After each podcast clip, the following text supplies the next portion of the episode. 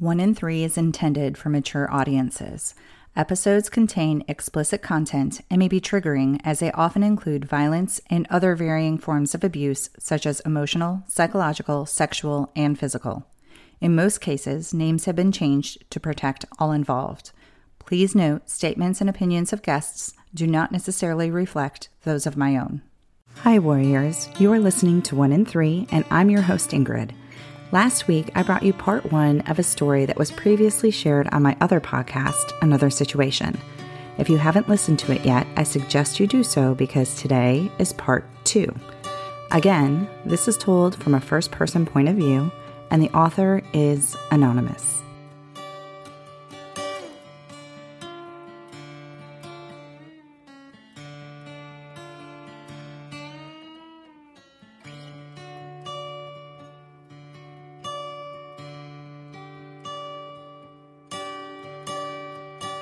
So I'll just sort of recap. Um, part one, we start learning about their relationship, and she had noticed a few red flags at first, and those are becoming a little bit more uh, apparent. Okay, here's part two. I later found out he started a seven month relationship with a friend I had introduced him to. He sucked her in like he did me, convinced her we had broken up, convinced her to hide the relationship from me because I was crazy and he was worried about what I might do to her if I found out they were together. She told me it felt off, but she was going through a terrible situation with her ex and was in a bad place mentally and chose to believe him and go with it. He gave her attention and love. She and I have actually patched things up, shared stories, and she has become one of my biggest supporters through recovery from this mess. That entire fall was what I described as push pull. He would pull me in, get me hooked, then push me away again. His excuse always. He loved me so much and wanted to spend the rest of his life with me, but was so scared I couldn't be the partner he wanted me to be. So I would jump up, try to fix myself, and change to become the partner he wanted.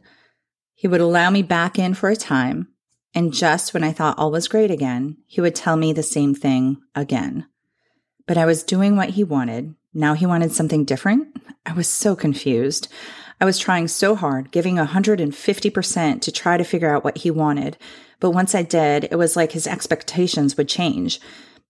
I thought it was me. He convinced me to start therapy, which I did, going in saying, I need help being a better partner and growing and changing. And he also convinced me to start antidepressants. I do not feel like I needed them, but being in healthcare, I knew what to say to get them prescribed. He would occasionally ask if I was taking my meds and gave me tips about increasing the dose when he felt I should. Uh, wait, I'm sorry, what? Uh huh. No. I know. You don't just, uh, no, tell someone to increase their meds. I know. Okay, sorry. It didn't seem right, but I loved him. After all, why would someone who loves you so much want anything but the best for you? He had a work trip around that time that I was going to attend with him. I got my parents to watch my kids. I packed up. My parents packed up and came to my house with a week's worth of dinners made. I had a schedule written out for the kids and their activities, carpools, and school activities lined up. My parents arrived. I sent the kids off to school and drove to his house all for him to tell me he changed his mind and he was going to go alone. What? Go wow. About the I, same day? Yeah.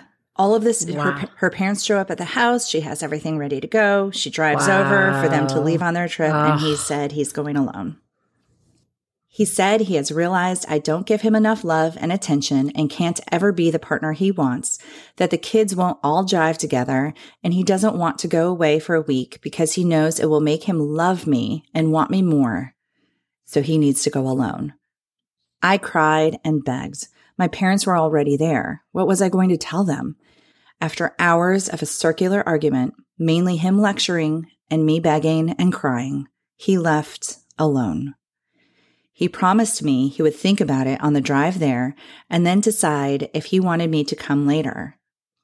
Later came, and he started texting me like all was normal and he was supposed to be there alone. telling me about his evening, how much he missed me, etc. I asked if he wanted me to come then because I would really like to be there too. And his response, not now. I was going to ask you to come, but since you are being so pushy about it, now you can't. After that, he literally. How convenient. Went, uh-huh. yeah. After that, he literally went silent. He refused to answer my calls, texts, or any other form of communication for the next few days. I was beside myself. What had I done? He came back into town and started texting like nothing ever happened. The silent treatment of narcissism. So I wonder if that's exactly what he did to his ex wife when he said that she'd come over begging and all that stuff. Like he would lead her on and then, you know, drop a ball. Yeah. Mm. I mean, like, what did you say? Repetitive behavior? I don't know what I said. November came and my friends were getting married out of state and my kids were in the wedding. He was set to come with me. In the weeks leading up to the trip, he would change his mind about going several times. I would beg and plead for him to please come, and then he would give in and say he was coming, only to change his mind again several days later. He was set to fly up after work, and I was driving. He never got on his flight. He told me he had a headache and wasn't coming. I was devastated. I can understand a headache, but I had never known him to have a headache before. This was supposed to be a nice weekend with all of us. I had even changed from a hotel to a multiple room cabin because he was coming. We still tracked each other's location, and that night I noticed he was out at a bar. Just a couple hours later, I also noticed a run come up on his Garmin app. For someone with a headache, he was out running and at a bar less than two hours after he told me he wasn't coming. I was livid. The next morning, I called him and poured into him. What were you doing? Why did you lie to me? I'm here alone and you're out running and going to bars. His response? I was going to fly up this morning, but now I'm not because of how you just handled that situation. You just called me up and immediately started yelling at me. You didn't even give me a chance to explain, so now I'm not coming. Again, turning it on to me. How I handled it. That is something that would happen over and over with anything I brought up. I finally stopped bringing up any concerns or issues because it would eventually be turned on to me after hours of circular, going nowhere conversations. If I brought an issue up immediately after I found out about it, it would be, This is not the right time. You need to sit down and ask to speak with me. So then I would try the next time and wait. Can we sit down and talk about something? Once he said yes or gave me permission, as he liked to say, when I brought up my issues, it would be shot down saying, It must not have bothered me that much because I waited to bring it up. If I really cared, I would have brought it up when I noticed it. He even said this for cheating. This would again lead to hours of circular conversations with him on the lecture stand and me on the defensive. I would end up apologizing, begging, and pleading and promising to change. Whenever I went out with my friends to dinner, he would blow up my phone. It usually started as a nice and sweet conversation, but then would progress into an argument over something I had done. He wanted me to answer immediately, and if I didn't, he would blow it up, call me, and ask me why I'm not paying attention to him, saying he felt alone and at the bottom of my totem pole when he should be at the top. This was a great way for him to condition me to stop hanging out with friends, which I pretty much did. I dreaded making plans with them, would hold off until the last minute to say yes or no, and try to make plans and hide it from him. Overall, I started declining most invites from my friends.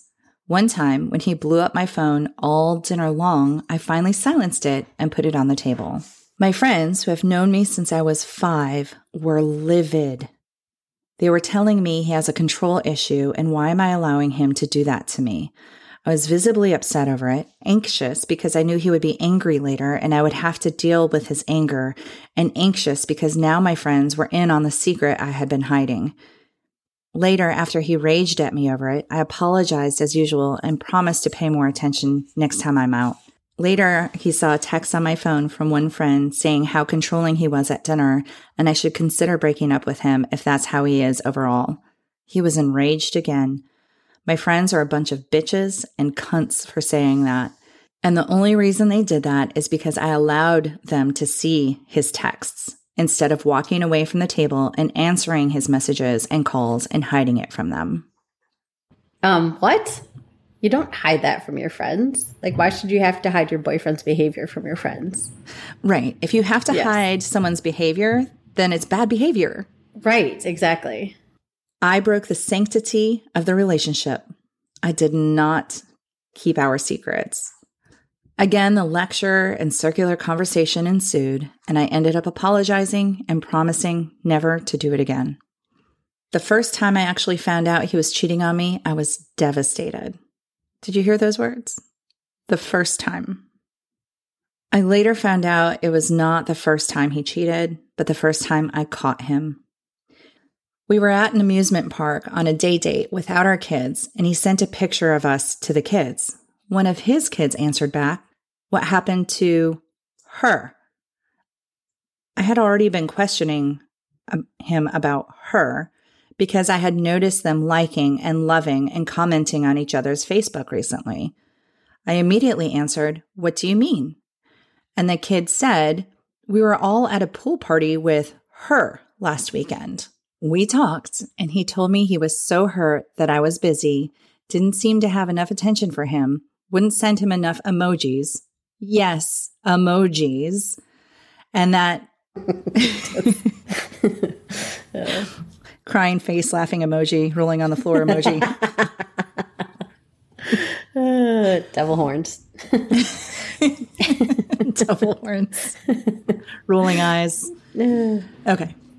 And that he had been telling me this for months, so he had to seek it out elsewhere. He said he was going to take time to think about what he wanted and if he wanted to be with me or her. I should have walked away, but I didn't. I was scared. It freaked me out. I loved him and had put so much into this relationship already, and I begged for him to choose me.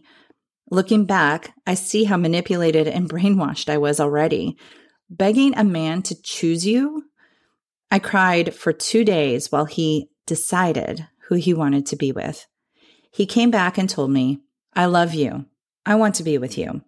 I want no one else. You are my soulmate, but I am either going to move in with you and get married or move on with her. That is one heck of an ultimatum. And what in the world? I, I know. Oh, this guy's a piece of poop. Poop emoji. Poop.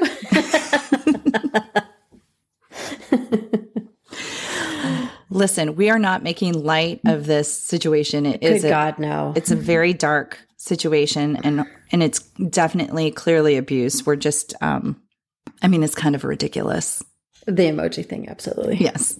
And she was she nailed it when she said she was totally brainwashed and manipulated.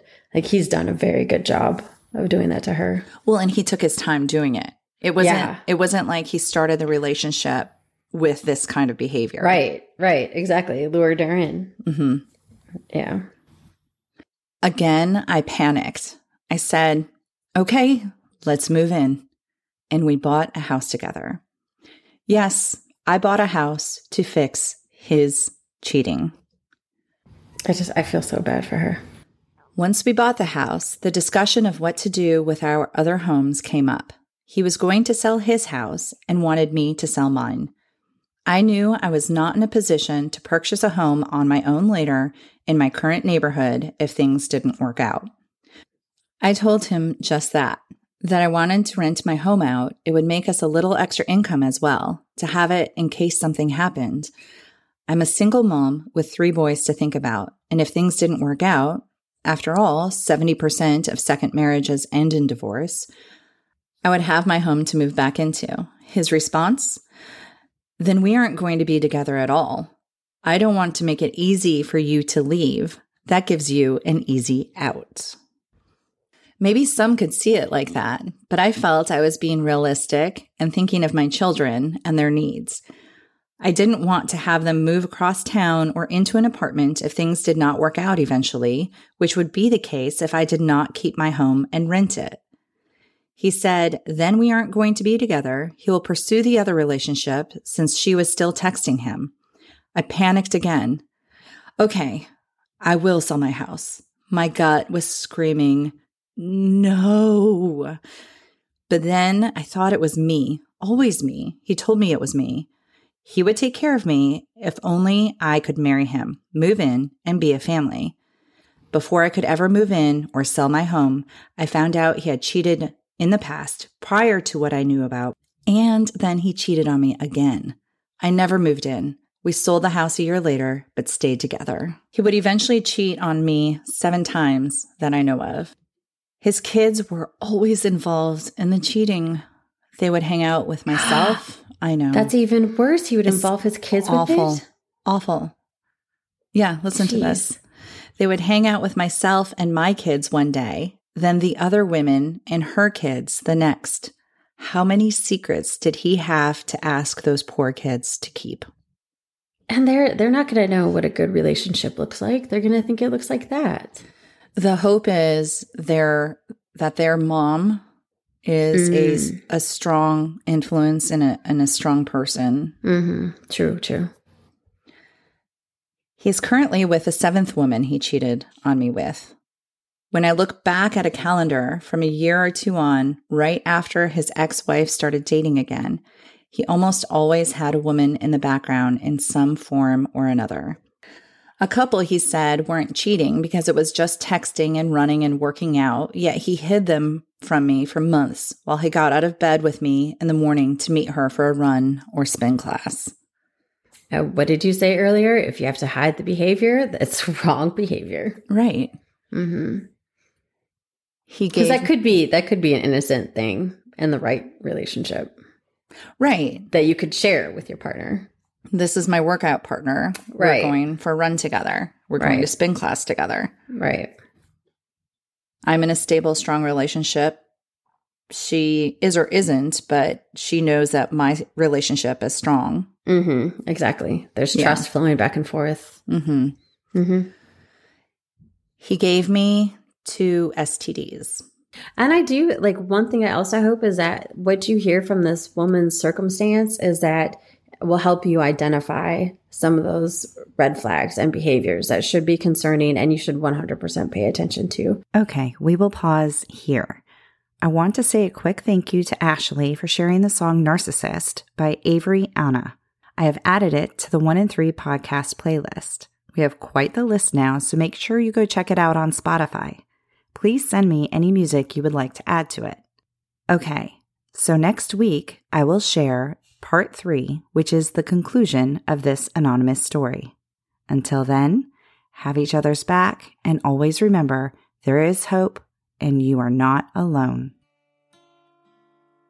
Find more information, register as a guest, or leave a review by going to the website 1in3podcast.com. That's the number 1 I N the number 3 podcast.com. Follow 1 in 3 on Instagram, Facebook, and Twitter at 1 in 3 podcast. To help me out, please remember to rate, review, and subscribe. 1 in 3 is a 0.5 Pinoy production. Music written and performed by Tim Crowe.